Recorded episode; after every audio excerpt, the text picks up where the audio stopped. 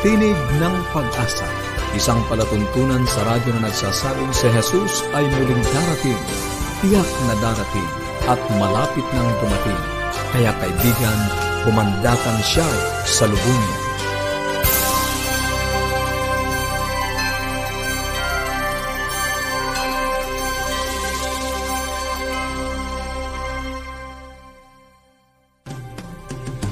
Maligaya at puno ng pag-asang pakikinig mga kaibigan. Kami po ang inyong mga lingkod, Pastor Nar Caranza. Maligaya at puno ng pag-asang pakikinig mga kaibigan. Ako naman po si Miss T. Bontile. Nag-aanyaya na samahan nyo kami sa loob ng 30 minuto upang ating pong talakayin ang tungkol sa ating kalusugan, pagpapanatiling matatag ng ating sambahayan at higit sa lahat sa pagtuklas ng pag-asang nagmumula sa salita ng ating Panginoong Diyos. Binabati po namin si Glens Ascanio Rivera ng Bikutan Tagig at syempre po si Sir Edwin Marquez sa patuloy niyo pong pakikinig sa Maraming ating salamat programa. po sa inyo pong patuloy na pagsubaybay. Amin pong na-appreciate ang inyo pong mga messages na amin pong natatanggap. Yes po. Nais po namin kayong padalhan ng mga aralin sa Biblia.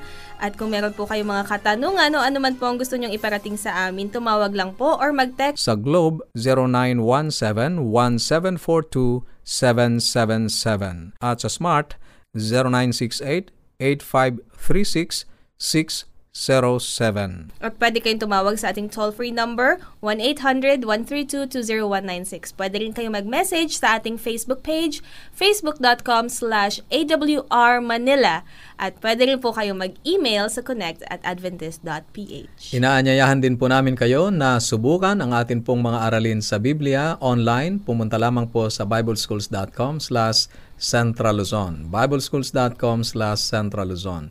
At yun pong mga nakikita nyo, sa mga nanonood po ay makikita nyo yung ating billboard, ay meron pong mga aklat katulad ng ah, Hope Beyond Tomorrow at saka Explore. Explore. Yan po ay mga aklat na libre na maaari nyo pong matanggap kung kayo po ay tatawag o kaya ay itetext ang inyong mga kompletong pangalan at address. Yes po. Sa atin pong pagpapatuloy sa buhay pamilya, makakasama pa rin natin si Ma'am Irene Gavin, ang atin pong ah, certified ah, life coach at ah, family educator sa kanya pong pagpapatuloy sa paksang pitong hakbang sa mabunga at makabuluhang buhay. At ngayon ay kanyang tatalakayin ang huli sa pito. Abangan po ninyo. Yes po. At syempre, sa pag-aaral naman po ng salita ng Diyos, ipagpapatuloy pa rin po natin ang ating serye sa pag-aaral ng Apokalipsis ngayon sa paksang Ang Maliit na Sungay. At makakasama naman po natin ngayong araw na ito si Pastor James Ferry. Kaya abangan niyo po yan. Dumako na po tayo sa ating buhay pamilya. Mama Erilyn? Thank you very much, Pastor Ner and Misty. It is my pleasure to be a part of uh, your program. At para po sa ating mga taga-subaybay, mga nakikinig po sa atin, mga subscribers natin, welcome ano po, sa atin pong segment ng Buhay Pamilya. Ngayon po, tayo ay uh, nasa ikapitong step of living a productive life. Natapos na po natin yung first to sixth step, mamaya po isa-summarize ko yan. Ano po? Pumunta muna tayo, direkta na po tayo dun sa number 7. Ayan. Ang step number 7 po is showcase your success. Di ba? Showcase your success. Mahalaga sa isang activity na ginagawa mo, sa isang bagay na ginagawa mo na ma-showcase mo ito. Ano ibig sabihin ng showcase your success? Di po ba? Ang ibig sabihin lamang po nito ay makikita talaga evident, obvious, nakikita kung ano yung ginagawa mo. Not for display, na para tayo ay maging sikat. No, no, no. Hindi po yan ang ibig sabihin ng when you showcase your success is your activity, your product, whatever you do becomes a blessing to others. Yan po ang ibig sabihin ng showcase your success. 'Di ba kapag ang isang bagay ay natapos mo, eh maganda na ma-share mo, inyo, mo ito sa iba. Ano po? Hindi yung sa sarili mo lang. Ah, mas maganda kung ma-share mo ito kasi marami po akong hinahangaan ng mga tao na successful. Sinasabi po nila na kaya sila naging successful at naging productive at naging mas meaningful ang buhay nila dahil po nai-share po nila kung ano yung meron sila. Ano po? Kami po ay may maliit na farm. Ano po? Meron kami mga itinatanim doon. Alam niyo po, merong isang may-ari ng 10 hectare farm Diyan po sa Laguna. Doon po kami bumibili ng mga seedlings. Doon kami bumibili ng mga itinatanim namin. Alam niyo po kung ano yung, siya po ay kilalang kilala sa Department of Agriculture, sa TESDA at sa iba pang mga sangay ng gobyerno. Bakit? Sa pag-showcase po ng kanyang tagumpay. Siya po ay mga 71 years old na, pero napaka-vibrant pa rin po niya. Bakit? Kasi ang sikreto po niya is talagang isinishare po niya kung ano. Kapag pumunta po kayo doon, ano, sa kanya, at bibili po kayo ng seedling o kung ano yung mga itatanim nyo, ituturo niya po yun sa inyo step by step. Kasi ang sabi niya, ayaw ko na yung inyong bibilhin sa akin dito. Hindi ako after money after ako dun sa aking itinuturo. Kasi mayaman na po siya, eh. well off na po siya. Meron siya mga anak na doctor, engineer. Well off na po siya sa buhay niya. Kaya sabi niya, hindi ko kailangan kung tutuusin ang pera. Pero masaya ako kapag yung aking natutunan ay aking isinishare. Di ba? Yan po yung pumasok sa isip ko ngayon na isang tao na talagang kapag bibili po kami dun sa kanya ng seedling, ituturo niya step by step, step by step kung ano yung gagawin, paano magtanim ng rambutan, paano magtanim ng durian, paano magtanim ng chiko, at lahat ng iba pang mga pananim na ito'y magbubunga, magiging productive. Kaya tamang-tama po yung pinag-uusapan natin eh, na para maging productive ang iyong pagtatanim, matuto ka sa ibang mga successful na mga farmers kung paano po sila ginagawa po nila ito. At talagang bini- isinishare po niya ito ng walang bayad. Yan po. If you want to know kung sino po itong tao na ito, kung ano yung farm, kung ano yung kanyang pong store, i-personal message nyo lang po kami at ituturo ko po sa inyo kung saan ito makikita, kung saan siya makikita at kung saan siya matatagpuan. Marami na po kaming nadala doon na talaga namang sabi nila, hindi sayang yung pagpunta namin dito kasi talagang sino-showcase niya yung kanyang success. This is the seventh step. Ano po? On living a productive life. What is that seventh step? This is showcasing our success. Kung ano yung accomplish mo, i-ano mo yun, i-share mo yun, maging blessing sa iba. Mamamalayan nyo po yung inyong negosyo, yung inyong buhay bilang pamilya, yung inyong buhay mag-asawa o buhay nyo kasama ang inyong mga anak o buhay mo kung ano man yung activities mo sa work mo kapag hindi po tayo nagiging selfish, naging generous po tayo kung ano yung meron tayo ay mas pagpapalain po tayo ng ating Panginoon. Halimbawa, sasabihin, tatanungin sa atin ng ating kaibigan, ano ang sikreto mo? Bakit ang saya-saya ng buhay mo. I-showcase mo kung ano yung uh, secret mo on uh, kung ano yung ways kung bakit nagiging successful ka. O kaya pumasok sa opisina mo sabi, anong sikreto mo o anong ginagawa mo? Bakit ang ganda-ganda ng office mo? Huwag mong sabihin, ay secret ko 'yan. Kung hindi sabihin mo, mas maganda kung ito po ay iyong isi-share. Ano po? So yung seventh step of living a productive life ay yun po yung magiging completion, ayan, ng iyong pagiging productive sa buhay. Ano nga po ulit yon Showcase your success. Ngayon po, isummarize po natin, ano? Number one, seven steps of living a productive life. Recognize that God created you to be productive. Number two, commit your plans to the Lord. Three, prioritize and organize your activities. Four, Focus on what you plan to accomplish. 5. Make the best in all things you do. 6. Mahalaga, finish what you have started. And number 7. Showcase your success. Iiwan ko po ang nasa Matthew 25 verse 24. Ang sabi ng Panginoon, Well done, good and faithful servant. You have been faithful over a little I will set you over much. Enter into the joy of your master. Ang ating Panginoon na nagbigay sa atin ng buhay, siya ang nagbigay sa atin ng mga talents, ng mga kung lahat ng mga possessions natin, if we follow these seven steps, magiging productive po ang buhay natin at ang sasabihin ng ating Panginoon, well done, good and faithful servant. Enter into the joy of your master. Maraming salamat po sa inyong pagsubaybay at sa susunod na mga series po natin, inaanyayahan ko po kayo na subaybayan ito upang sa ganon, ang ating pong buhay pamilya ay magiging productive at magiging kaaya-aya sa ating Panginoon. Maraming salamat po. Muli kami po ay nagpapasalamat at umaasa na sa mga susunod makakasama pa rin natin si Ma'am Irene sa panibagong paksa na kanya pong uh, ibabahagi sa atin. Ngayon ay nalaman natin na para maging makabuluhan at mabunga ang ating mga buhay ay maganda na ma-showcase natin o maipakita natin kung ano ang ating natapos. Ibig sabihin ay yung ating nagawa ay naging pagpapala rin sa iba. Maraming salamat po sa... Maraming salamat po, Ma'am Ay. Ayan. Ngayon naman po ay makakarinig po tayo ng, ng isang napakagandang awitin.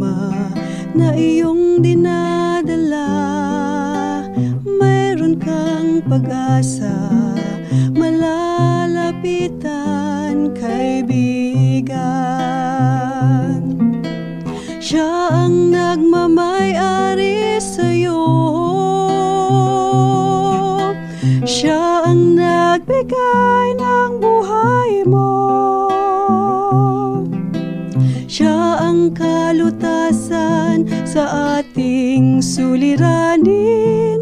Problema mo'y kanyang papawiin.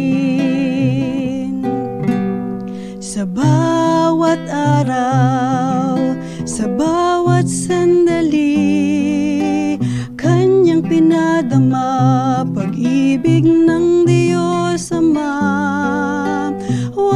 mag-alinlangan na siya ay lapitan kaibigan. Siya ang nagmamayari sa'yo.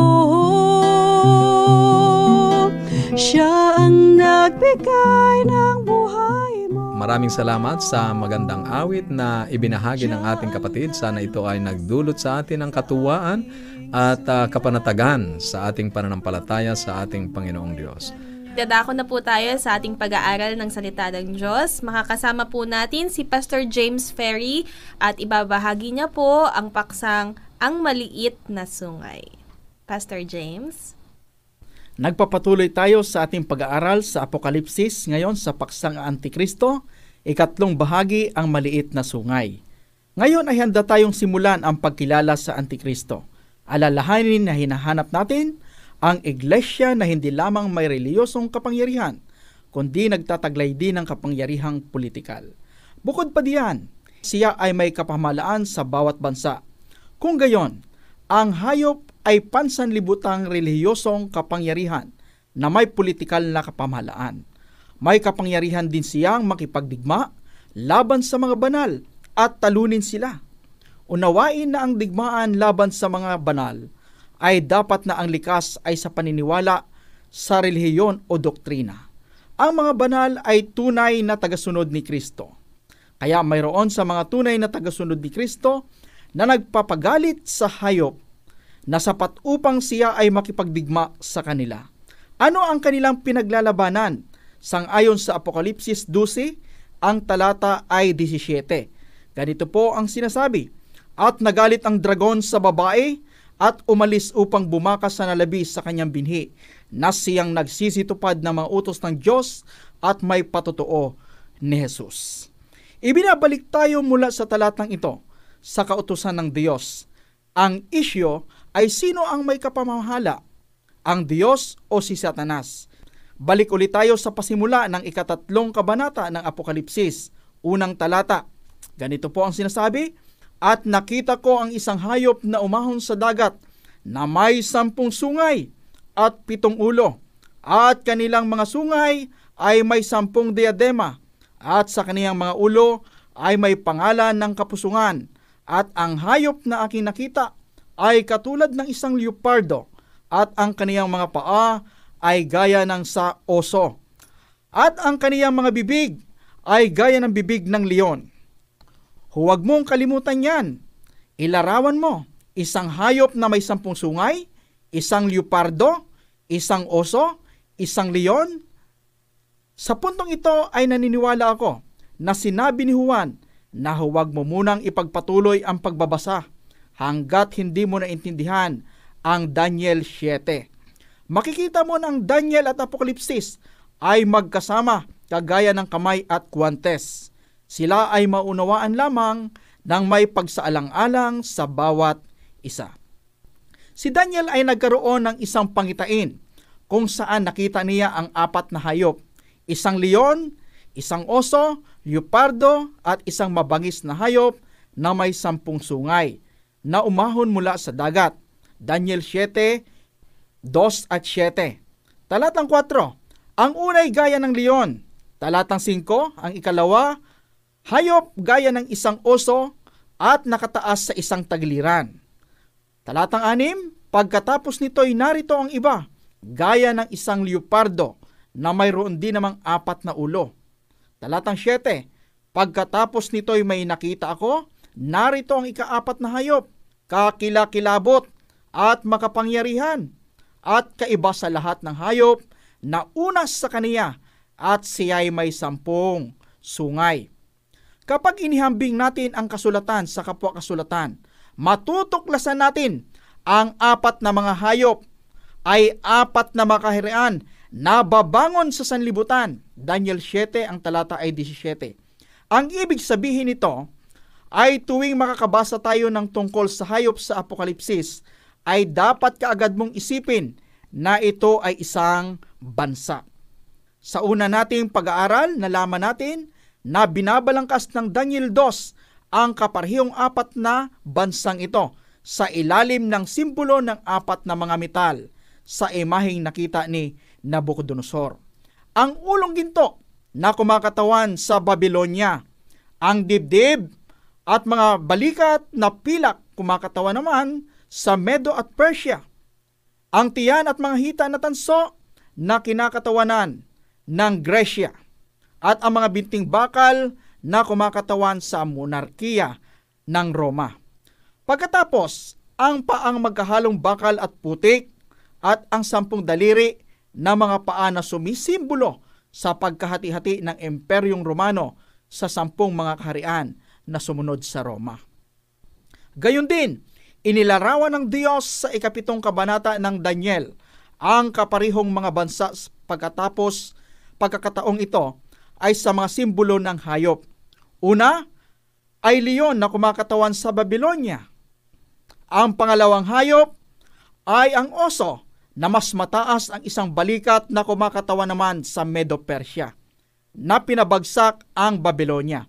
Ang Medo-Persia ay kabilang sapagkat ito ay binubuo ng pagsanib ng dalawang kaharian. Ang kaharian ng Media ay mas malaking kaharian ng Persya. At dumating ang leopardo na may apat na ulo at apat na pakpak. Kumakatawa naman ito sa Gresya. Ang kaharian ni Alexander na dakila. Ang apat na ulo ay kumakatawan sa pagkakahati ng kanyang kaharian sa kanyang apat na general. Sino-sino itong mga general na ito? Narito si Lysimachus, si Selyokos, si Ptolemy, at si Cassander. Ang pang-apat na hayop ay makapangyarihan at kakilakilabot na maging ang pangalan ay hindi niya maibigay. Ito ay sumisimbolo sa matandang paganong emperyo ng Roma sa pangunguna ng mga kaisars. Siya ay may sampung sungay na tumutugma sa sampung mga daliri sa paa ng larawan sa Daniel 2. Kumakatawa naman sa pagkahati-hati ng Roma sa mga estado ng Europa. Ang tungkol sa sampung sungay, mula sa karyang ito ay sampung hari na babangon sangayon sa Daniel 7:24. Sa ngayon, nasuri pa lamang natin ang mga kaharian na kumukontrol sa mundo. Ngunit, ngayon ay may bagong nangyari sa talatang 8.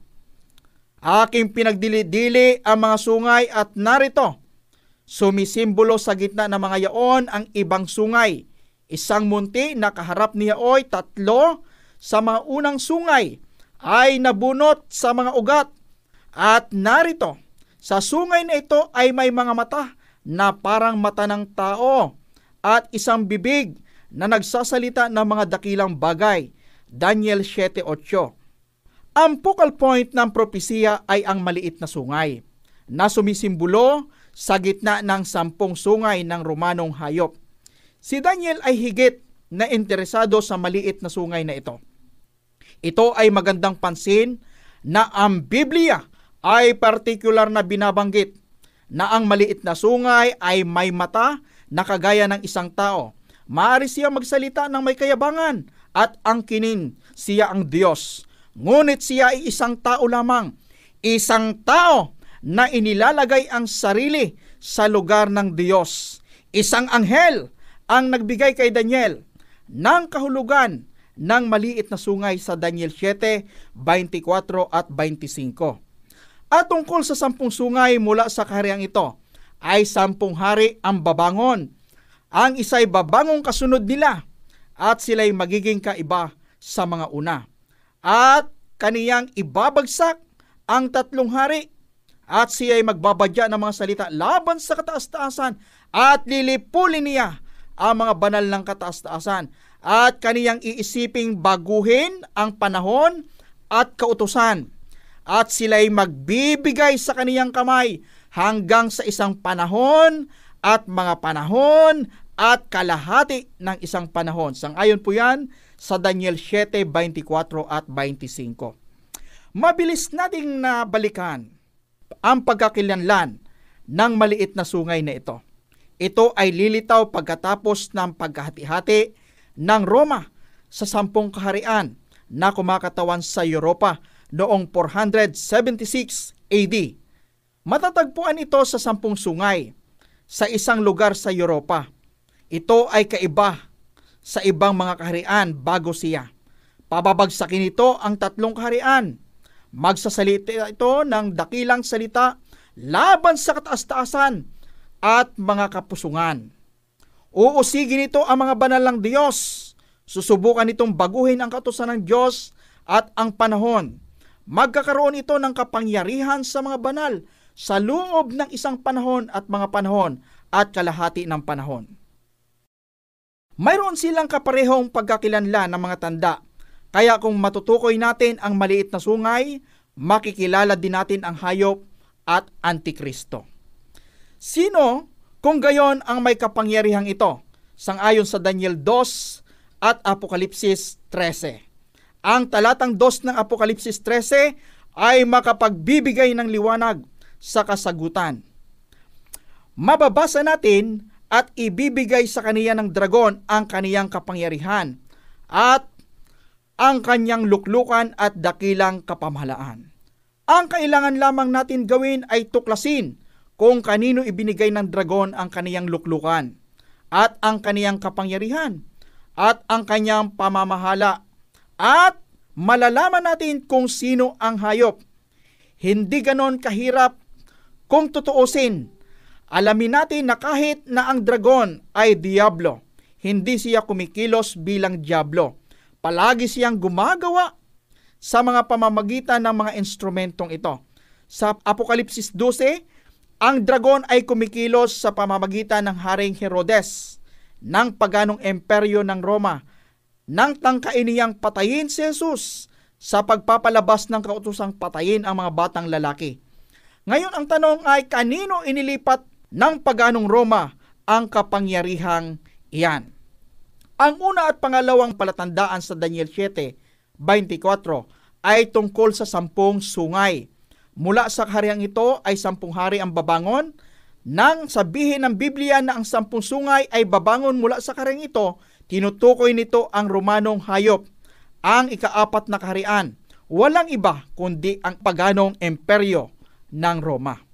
Ang maliit na sungay ay nagbula sa alinman sa sampung mga kaharian o bansa sa naghati-hating emperyo ng Roma o ang Europa. Pagkatapos nitong magkahiwa-hiwalay sa pagsalakay ng mga barbaro na nagtapos noong 476 AD kaya ang unang dalawang palatandaan ay ipinakikita na ang maliit na sungay ay babangon mula sa hati-hating imperyo ng Roma na walang iba kundi ang Europa. Ito ay mangyayari saan man sa taong 476 AD. Nagbibigay ito sa atin ng isang mga bagay na dapat pag-isipan habang nakatuon tayo sa mga salitang ito. Sa susunod ay titingnan natin ang ilan sa mga walong pagkakilanlan na mga tanda ng maliit na sungay. Huwag mong palampasin ito. Itong ating pong pinag-aralan ngayon ay tungkol sa maliit na sungay. Atin pong nakilala na ito pong maliit na sungay ay mayroon pong ginagampanan sang-ayon sa banal na kasulatan na kung paanong ito ay hinulaan, kung ano ang kanyang magiging karakter, at kung paano niya lalabanan ang pamamahala ng ating Panginoong Diyos. Salamat uh, Pastor James. Ngayon po ay unti-unti na nating nakikilala ang Antikristo at ang sungay sa propesiya ay sumisimbolo sa kapangyarihan o kaharian. Ang maliit na sungay ay bumangon sangayon sa ating pag-aaral sa gitna ng sampung mga sungay ng Romanong hayop at ito ay lilitaw pagkatapos ng pagkakahati-hati ng Roma sa sampung kaharian na kumakatawan sa Europa. Ito ay kaiba sa ibang kaharian sapagkat pababagsakin nito ang tatlong hari at magsasalita siya ng mga dakilang salita laban sa kataas-taasan o kalapastanganan.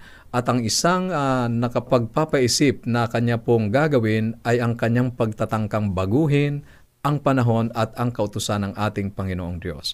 Sa susunod ay higit pa nating makikilala kung sino ang maliit na sungay na ito. Kaya inaanyayahan po namin kayo na magpatuloy sa inyo pong pagsubaybay sapagkat ito po ay mahalagang katotohanan na magdadala sa atin sa isang tunay na pananampalataya at paglilingkod sa ating Panginoong Diyos.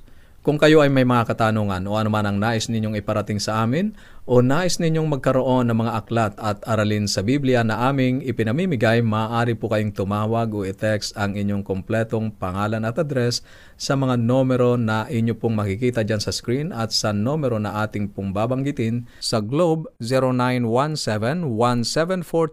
0917-1742-777 at sa Smart 0968 8536 0917. Pwede kayong tumawag sa ating toll-free number 1-800-132-20196 at i-check nyo po ang aming Facebook page. At pwede kayong mag-message dito facebook.com slash awrmanila facebook.com slash awrmanila Salamat po sa inyong pakikinig at ha, sa atin pong pansamantalang pag-iwahiwalay, baonin natin ang salita ng ating Panginoong Diyos sa Apokalipsis Kabanatang 22, Talatang 20, ang nagpapatotoo sa mga bagay na ito ay nagsasabi, Oo, darating ako. At habang inantay natin ang kanyang pagdating, manghawakan natin ang kanyang salita sa Isaiah 59.1, Narito ang kamay ng Panginoon ay hindi maikli na hindi makapagligtas, ni hindi mahina ang kanyang pandinig na ito ay hindi makarinig. Bukas, ang Tinig ng Pag-asa ay inyo pong mapapakinggan alas 6 hanggang alas 7 ng gabi. Magkita-kita po muli tayo sa Lones. Maraming salamat po.